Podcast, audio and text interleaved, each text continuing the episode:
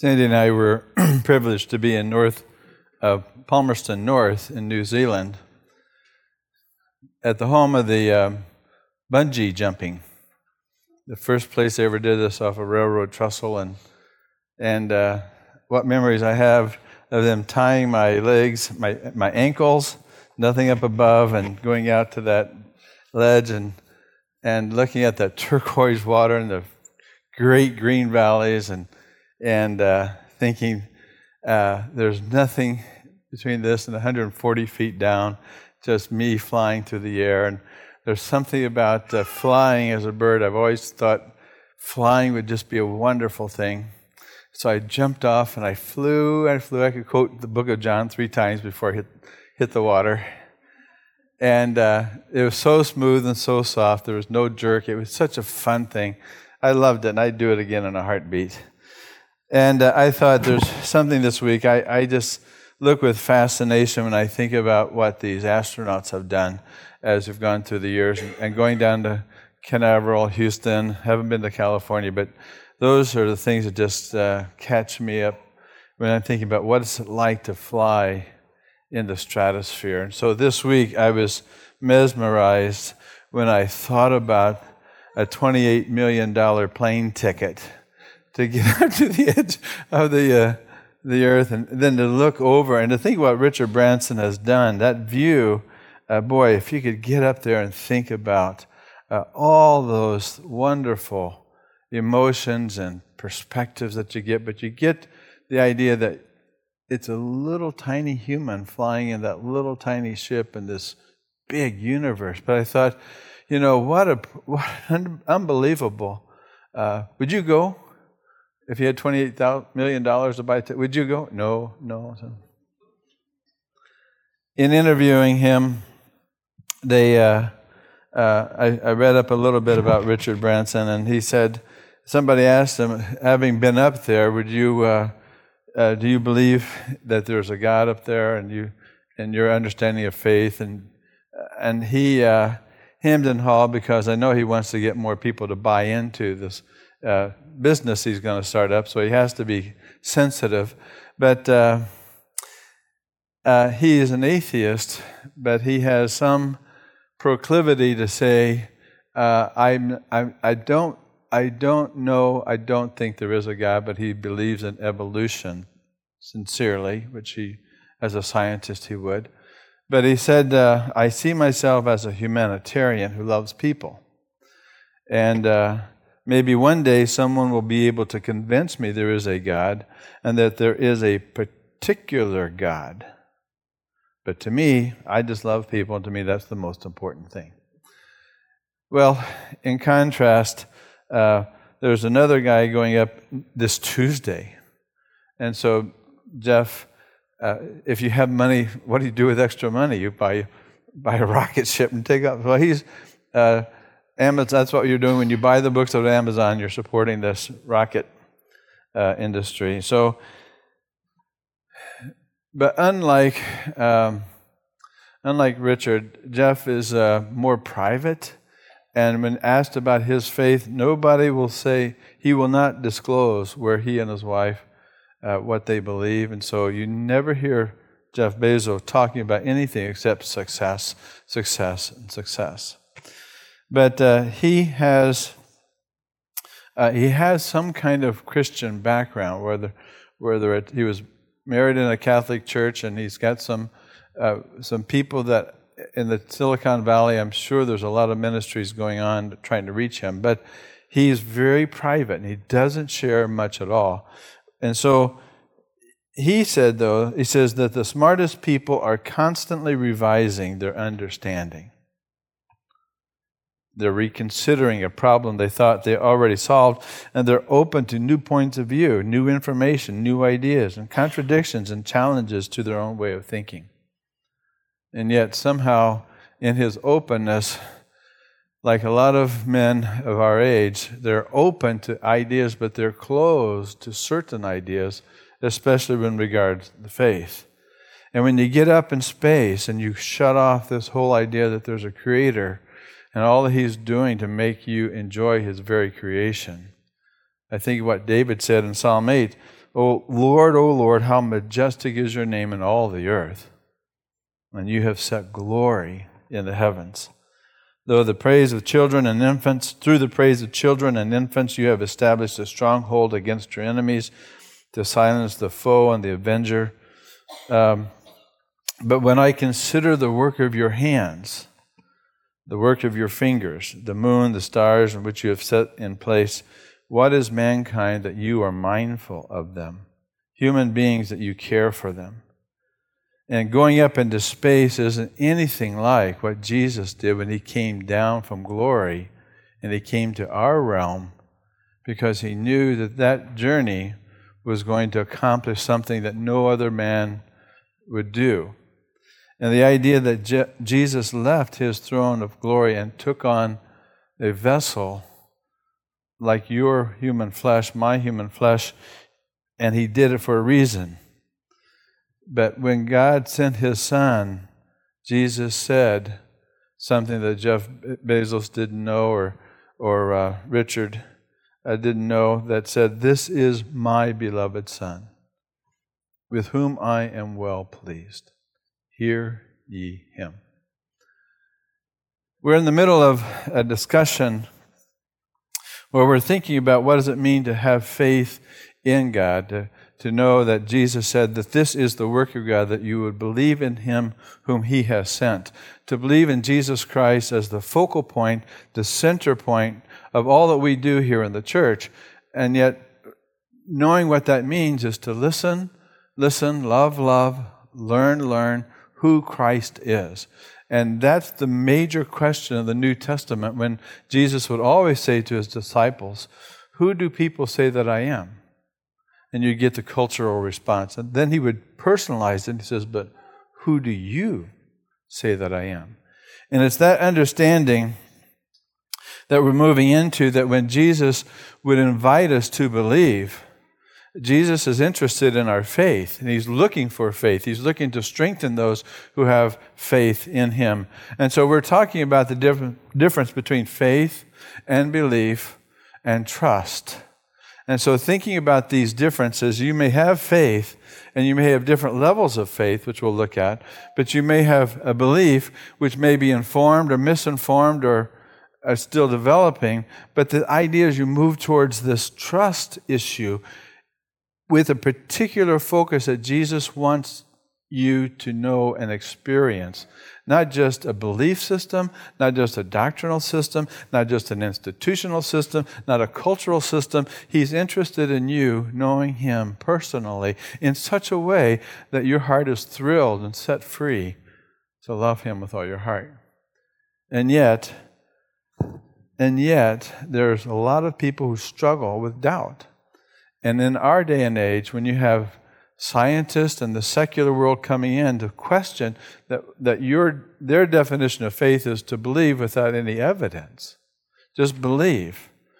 And so a lot of people read the scriptures that says, we walk by faith, not by sight, thinking you can be keep your eyes closed or not deal with reality, but that's not biblical faith. And so we're looking at what biblical faith is because Jesus gives evidence to Thomas, who said, I want to know that the one who died for me on that cross, if he is resurrected, I want to see his scars. I want to put my finger in the in the holes. And so Jesus, in this painting by Michelangelo Aresti di Caravaggio, who's a famous, famous Italian painter. He just captures this moment. To think if you were Jesus inviting Thomas to touch him, saying, I want you to believe. Whatever you need to believe, I'm going to give you that evidence. And that's true of Jesus. He does not want you to have blind faith, naive faith, little faith. And so we've talked about this but our tension is we live in a technological world. We live in a Western world. And the tension that we have often, as it's posed, is if you have faith versus you have intelligence and reason.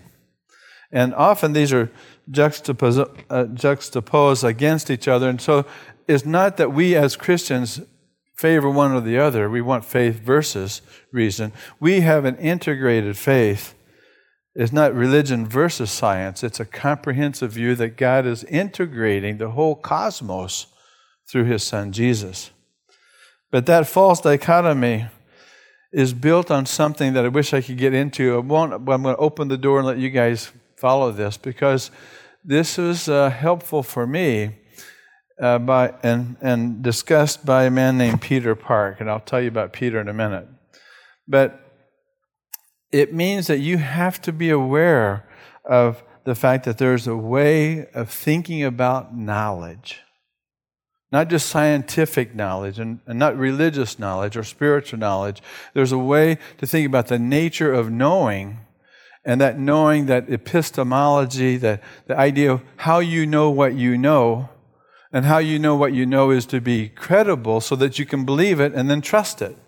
These are the issues for us as Christians because some people have just a blind, uh, God said it, I believe it, that settles it.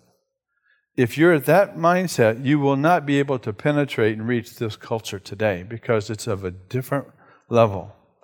But there's models of knowledge, different ways of knowing, but the real question is how do you communicate what you know? And so I've asked you before if you could communicate why you believe in Jesus, could you do that? Could you explain why Jesus did what he did so that people who don't have faith would come to understand why do we do what we do? Why do we come to Sunday morning and we worship and we value this one called Jesus Christ? Faith, belief, and trust.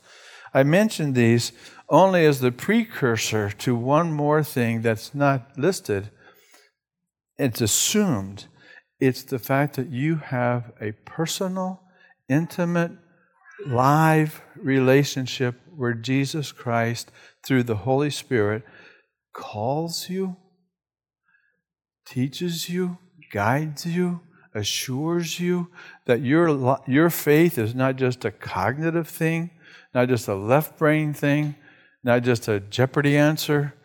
It's like you have met Jesus Christ and you've bent the knee and you say, This one is the one that God has sent, and I believe in him. And knowing Christ, as Jesus would say, is life. Not knowing Jesus is life. But these ways of knowing, I'm going to add one more dimension to this to help you think through things with me. And so I'm going to introduce it and leave it here because I met with Peter Park, who is an American sociologist. Uh, Park, he's Korean, uh, Peter Park. And so I met with him in Tokyo. And, and Peter was a, a, very instrumental man in the field of participatory action research at Fielding University. And Peter introduced to me these three ways of knowing. And he talked about there's a rational way of knowing, that you have data, you have knowledge, you have information. You can Google God and get that data set, that explanation in text form. but there's a reflective way of knowing that when you ponder and meditate and go to prayer, that there's something that takes place in the human spirit when you are really meeting with God spiritually and you're reflecting and you're asking God questions and you have inquiries that no one can answer except the Lord Himself. That reflective moves into this third way of knowing. It's a relational way of knowing. And that's what we're doing in the Wednesday night. It's a relational discussion where it's back and forth, it's reciprocal, it's mutual, it's, it's kind of like that Mobius dynamic that says you're bringing something a question, and I'm, I'm joining you in the question, so it's an inductive group discussion where we learn together. And this is the whole basis for participatory action research, which means you grow in developing your knowledge. And that knowledge is about life. That knowledge is about wisdom. That knowledge is about learning in such a way that you're, you're really trying to align your world with the, world of the Holy Spirit. And that work, as Peter and I would talk about that in that office in Tokyo for six hours, I came to realize that I'm a Christian and Peter is a scholar, but Peter missed it. As, as great of a man as he was, and I loved Peter, he really helped me quite a bit in understanding and sparring with the thinking. There's one thing that he left out that he could not bring to the discussion, and it's something that you have to bring to the discussion. There is a knowing that is revelational. You see, we not only rely on science and technology in our education, we rely on this book. And this book goes above every library on top of the roof because this is not a man made book. Science takes the position above nature and looks down at nature. Science is the creature looking at the creation trying to explain the creation, trying to predict the creation. But science is going to discover what they know, but not revelation. Revelation is a declaration. It's an exposition of who God is. And therefore, your faith encountering this Lord of the universe will not only in this book reveal who He is, but this book will reveal who you are because this is a relational book. And this relational knowledge means that if God's revealing who He is, He's going to reveal who you are and who we are as the body of Christ. It's a wonderful way of thinking, but because this means that God Himself will be the shepherd, the counselor, the Holy Spirit who guides us into the enlightenment that we need to live in a fallen world. This enlightenment is God breathed, as all scripture is inspired by God. And so to, I'm going to stop there because I could go on, but I'm going to say that for us, we have been invited to hear those words follow me, participate with me, experience me, and get out of your little cognitive doctrinal box and experience who Christ is. So we're doing more than flying to the stratosphere. We're going all the way up to the kingdom of God.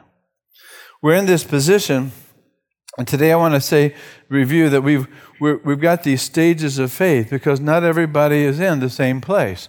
And so, for those we've gone over that there's non existent faith, there are scientists who believe in evolution who don't believe in revelation. They don't believe in Christ. And so we live in an age where atheism never existed in the New Testament uh, when Jesus walked around. It was not cool to be an atheist, it didn't even exist. But now there's a prevalence of people that are influencing the way people think they've cut off God. So we know that there are people who have no faith, and Jesus would talk about people who have dead faith. Dead faith is a faith that doesn't work, doesn't respond to God. There's a people who have vain faith that they believe, but it's ineffective. And there are people who are void of faith, that there's no grace, no life, nothing there. And this was the problem with the medieval church that had lost its way and became the Dark Ages. But for us, we move into that part of salvation faith. And saving faith or salvific faith, as the adjective is, it takes you into an experience where you leave one way of knowing and then all of a sudden, you're opened up to a kingdom of God's way of knowing where it is definitely relational. Because you can't be saved without knowing the Savior. And so, putting your faith in Christ means you belong to Him, He belongs to you. And that saving faith means that you moved, you move, and you move. You follow, you walk, you pursue, you seek. These are action words. And in the Old Testament, in the Hebrew, the word faith is not a noun. I said that last week that faith is a noun, but when studying the Hebrew version, I couldn't find the verb faith, uh, couldn't find the noun faith. It, faith is called, there's no verb to faith, but the verb is to be faithful. And so it's always a response to uh, that which you have believed because it moves into this relationship. But there are people who are fools who say there is no God. There are people who are in argument with God and the fighter. And they are aware, they may know God, but there's a resistance. And I want to say again that inside of the heart of everyone who's fallen out of the kingdom of heaven, somewhere inside of you, there is a fist, a fist at some level that says, No way, I'm going to give you total control. Don't be surprised about that by that fist because there's a resistance in all of us because we all have sinned and we all fall short of the glory of God. And so don't be surprised by that awareness of resistance. But you may have an acknowledgement of a higher power. But that acknowledgement of a higher power is still far away from the kingdom and is, is in darkness. There is no gospel in that. So there's a movement, and as you find people open to discuss and, and seek and inquire, there may be some work by the Spirit of God drawing people to Himself that they're open to investigate. The Marxists who came into the Bible study in Brazil with Aldo Berndt, a missionary in uh, Sao Paulo, came into that Bible study for the purpose of destroying the Christians. You ever met somebody like that? and he would uh, sit down with a group of the Brazilians, young Christians, and uh, Aldo would turn to John 1 and say, uh, Well, let's read John 1. And uh, in the beginning was the Word, and the Word was, was with God, and the Word was God. And, and, and this Marxist guy said, I don't believe that.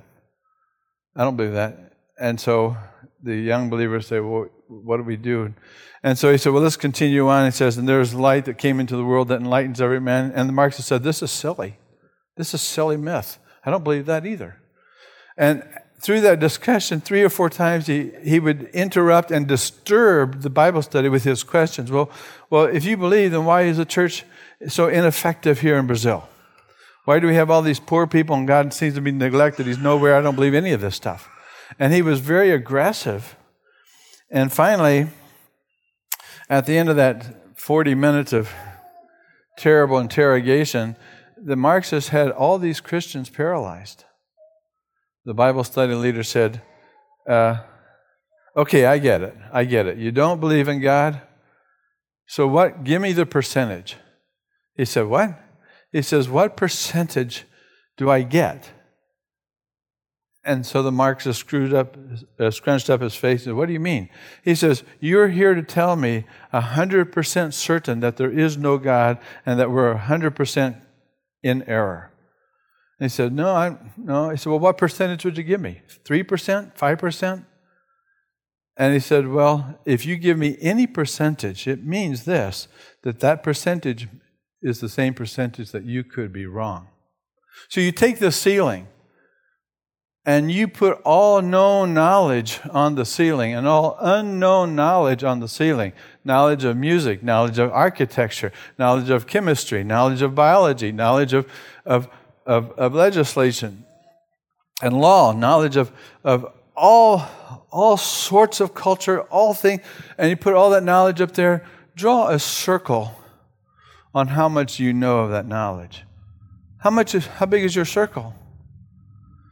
And the Marxist said, um, Not very much. Just, I said, Could it be that God exists outside of your knowledge? And if that's true, you have not met the God outside of your circle. There is no God in your circle, and therefore you cannot say there is no God. You're not an atheist, you're an agnostic. You don't know, you're ignorant. So don't declare that you you know there is no God. And with that, they continued in the Bible study for the next six weeks. Kicking and screaming, that fist was a flying. Didn't believe any of it. Then, after about five weeks, came, the Marxists came to the Bible study and said, All right. Um, to the Bible study leader said, well, All right, what? He says, All right, I give in. I, oh, you give in to what? He says, I, I, I, believe. He says, What do you believe? He says, I, I have to believe that uh, at least what I'm studying here, uh, that Jesus is who he says he is. And when he would say, I don't believe, the Bible study leader would say, I'm not asking you to believe. I'm asking you to understand And then, if what you understand you want to reject, that's true.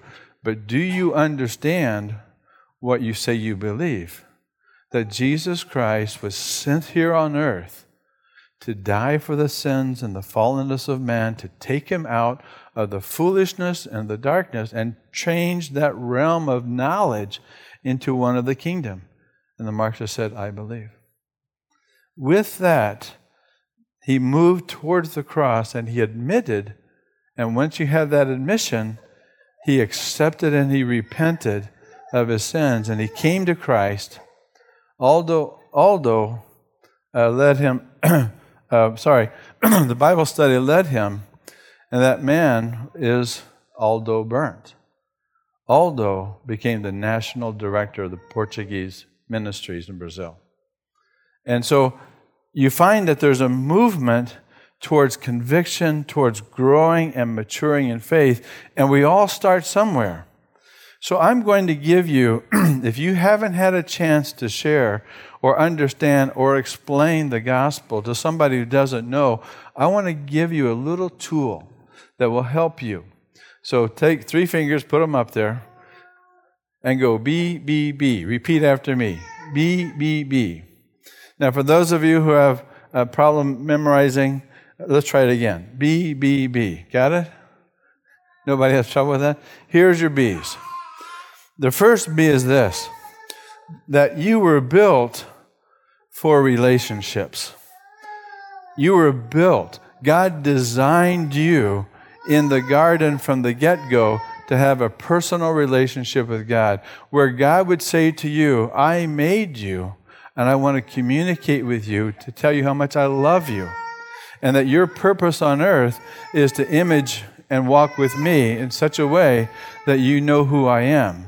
And I will tell you who I am, and I will tell you who you are.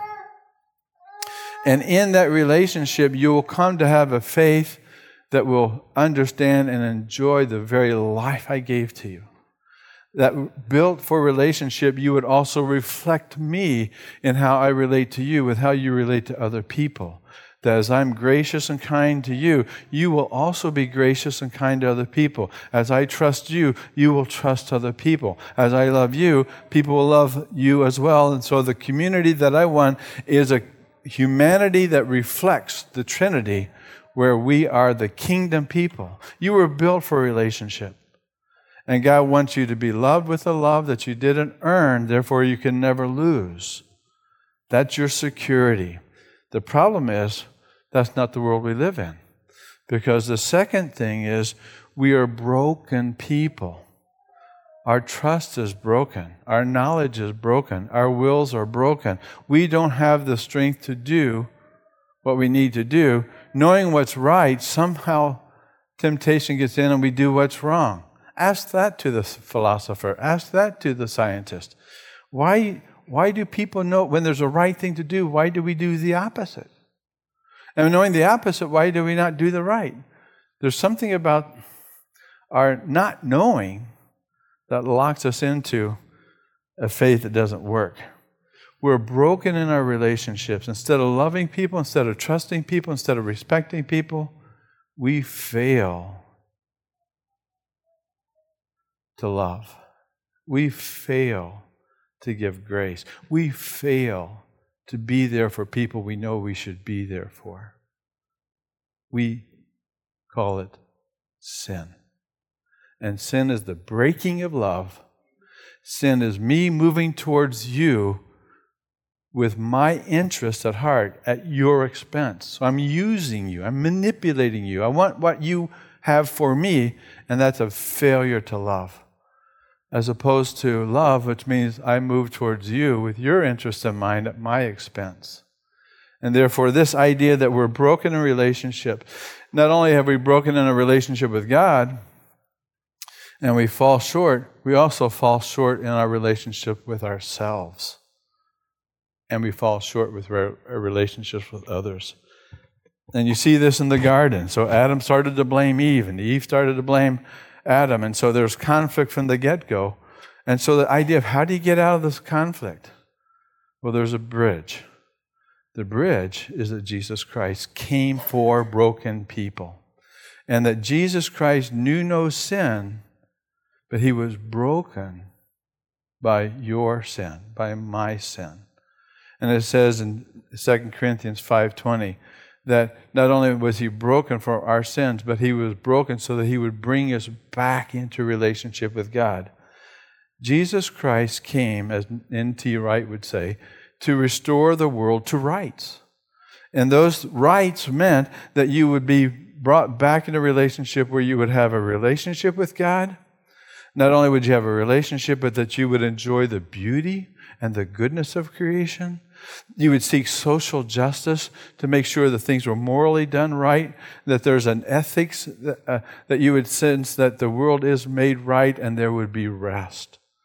And there would be a hunger for a spiritual development, that you would be mature, competent, and that for you could move in the world with wisdom and grace. And that Jesus would bring about salvation. That's the BBB. Got it? So we were built for relationship, we're broken in relationship, and Jesus Christ comes to restore those relationships. So whatever you need, whatever is damaged, whatever is dysfunctional, Jesus Christ wants to restore that. And that comes by you having faith in Him. And by putting your faith in Him, it turns to a belief in the promise that He would do that for you. And trusting Jesus means that you move not only from a faith to a belief, but to move into this trust leads you into listening and following and obeying and experiencing Him. And therefore, you move in knowing God. Well, as you go through these stages, you come to saving faith. And the first thing that happens to, like the Thessalonians, they came to faith in Christ, and Paul wanted to assure them. What happens when somebody who doesn't know Christ comes to Christ? And the first thing is you have to ask are they saved? Do they have saving faith? Or do they just have a head knowledge, but there's no action, there's no evidence of that? Well, if you go to these verses, and you can write them down, I'll list them for you. These are the passages that you want to know if you're going to communicate to our world. 1 Peter 3:18, I'm going to explain this one and I'll go through these, but 1 Peter 3:18 is a key key passage because it means this. How do you know if you're going to heaven? How do you know if you die tonight you would be accepted and forgiven? And so, that question that every young believer needs to know is do I have a faith that's strong enough, uh, solid enough, assured enough that I know that if I were to die tonight, God would not close the gates on me and dismiss me? I never knew you. And therefore, there are different attitudes, and people have different thinking about this answer. But for you, I want to say that God wants you to know you can know before you die that you're going to go into heaven with your name in the book of life. There is a promise of assurance based on revelation. This promise comes from the very Lord Himself. It says, He who believes in me shall never die, but I will raise him again on the last day. Let's look at this. 1 Peter 3:18 For Christ suffered once for sins the righteous for the unrighteous that he might bring us to God having been put to death in the flesh but made alive in the spirit. And if you're in Christ you too are made alive in the spirit. But if you're in Christ this is what takes place. Now let me break this down a little bit. You think about this question Jesus Christ suffered once for sins. So the question is simple When did Jesus suffer? What year was it when Jesus died? Do, do, do, do, do, do, do. Let's say 33 AD, depending on your calendar, 30, 33 AD. But he's young, but they're in time. And when Jesus died, um, when he died, how many sins had you committed? When Jesus died in 33, and you were born, I was born 1953. When were you born? fill in the blank. When Jesus died for your sins, how many of your sins had you committed? Answer? Zero. Why? You weren't here. Which of your sins did Jesus die for? Did he die for those before you came to Christ? Yes. Did he die for those after you came to Christ? Yes. He died one time, and that one death was comprehensive enough to take care and cancel any debt that you had because of your sin. It's called forgiveness. And that means that there is no sin that you had committed or will have currently committing or will commit that isn't covered by the blood of Christ on the cross. Because that means that there is the removal of fear of judgment. And if Christ died for sins based on the revelation that God sent his son to do that work on the cross, and he says, if you believe me, I will remove that debt. I will remove that wrath. I will remove that ignorance. I will remove that fist arm, and I will take you out of the darkness and I will bring you into my marvelous kingdom of light. When the decision was made to cancel, when was the decision made to cancel the debt of your sins? Is not when you accept Christ, it's when Christ died for you. It's outside of your experience. Historically, that took place. And if you were there that day that they crucified Christ and you put your finger across that wood beam, there'd be a splinter. It actually happened. And therefore, to have faith is one thing, to believe is another thing but to believe that Jesus Christ came to earth as a real man, as the Son of God, and he died, that's history. That's history. The Encyclopedia Britannica will tell you that. But the question is did he die for your sins? And if you have faith and you believe that Jesus Christ died and removes your sins, that's not history. That's salvation. And if you believe that Jesus Christ died for your sins and you believe that he resurrected, resurrected again from the grave, it means that you also believe that Jesus Christ will give you new life in him. As he was resurrected and you believe that, all the sins, how many you have, are all gone. But the life of Christ is now come. If anyone is in Christ, he's a new creation. Old things pass away. You see, faith is in the promisor, and that's Jesus. Belief is in the persuasion. Faith is external, it comes to you with the promise, just like in marriage. Will you marry me? Yes, I do. You're persuaded, you're convinced. There is no scientific analysis in this relationship. It's like you want to love the people you love. And that's the spirit of Christ. It's not rational, it's not logical, it's super rational and super logical because grace doesn't make logical sense. Grace accepts the unacceptable. And you, beloved, are accepted in the beloved. That's good news. And therefore, belief is the persuasion. Jesus has persuaded me. And when you are persuaded by Christ, then you move into trust and knowing. If you're not persuaded by Christ, you're over here, long away, far away from the kingdom. But trust is that participatory response. I'm with you, Jesus. I trust you, Jesus.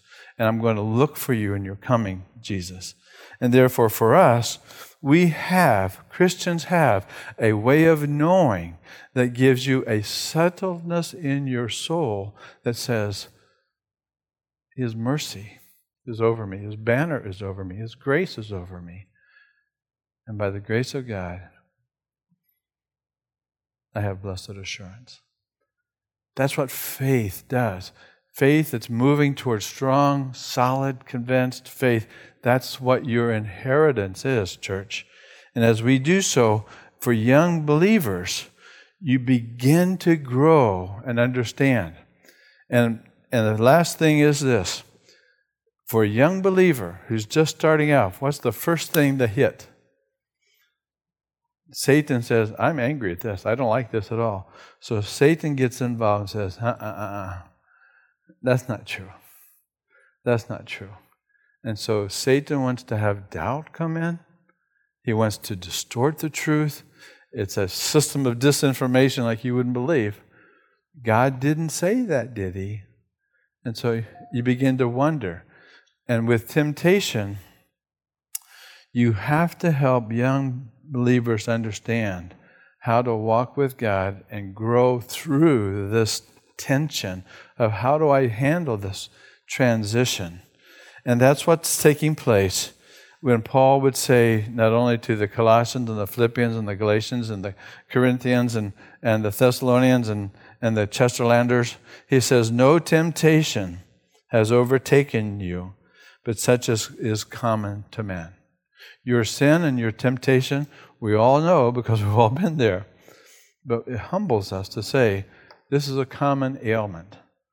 And God is faithful, who will not be who will not allow you to be tempted beyond what you're able, but with that temptation will also provide a way of escape. If you trust, if you don't trust, you'll give in to sin. he'll provide a way of escape. If you look for it, but if you're not looking for it because you're not in the relationship, so people have to grow into this. How do, how do I walk by faith? How do I grow in this? So that you'll be able to endure it. And here's a passage, the last passage for the Bible study on Wednesday that we talked about that, that Paul said to Timothy that the goal of our instruction for young believers, Timothy, you teach the people in Ephesus this three things. The goal of our instruction is one, love from a pure heart. God wants you to be a lover. And the instruction is your pastor loves you, your shepherds love you, your deacons love you, the church loves you. You, you are to be involved in a loving community that's learning how to love. And so the goal of our instruction is one, to love and increase your ability to love. Two, have a good conscience, a clear conscience. You know what's morally right and you know what's morally wrong, but you have the power of the Holy Spirit to enlighten you to say, uh uh-uh, uh, that's not me uh-uh, that, that's not right. Uh-uh, that's wrong. And you have the courage to speak out. And the third thing is you have a sincere faith without pretense. You know what you know. You know who you know. You know why you know that. And you trust what you know because the faith is the promise, belief is the persuasion, and trust is, I'm with you. Count me in. Therefore, as you go into this, as we look at next week, we're going to look at what happens to young believers. And I'm going to introduce it and then I'm going to leave it here. The, the idea is that there are people who have weak faith, people who are wavering in their faith. People don't understand that the worldly way of thinking is not the biblical way of thinking, so it's a worldly faith. And then they start to wander and lose their faith. And eventually withers. You need to know how to help people grow in faith. And that's the point. We don't have to do research to find out, we don't have to go up into space. But we have the book that will reveal how to grow in faith. Well, we will continue our story as we go into next week and think about how Paul worked with the Thessalonians. You'll see that. Let's close in a word of prayer. Father, take these words water them, make them reality for us as we think and give us the mind of Christ. Help us grow, Father. Help our unbelief. Help us to become strong. And we ask these things for your glory and our growth. We pray in Jesus' name. Amen. Amen.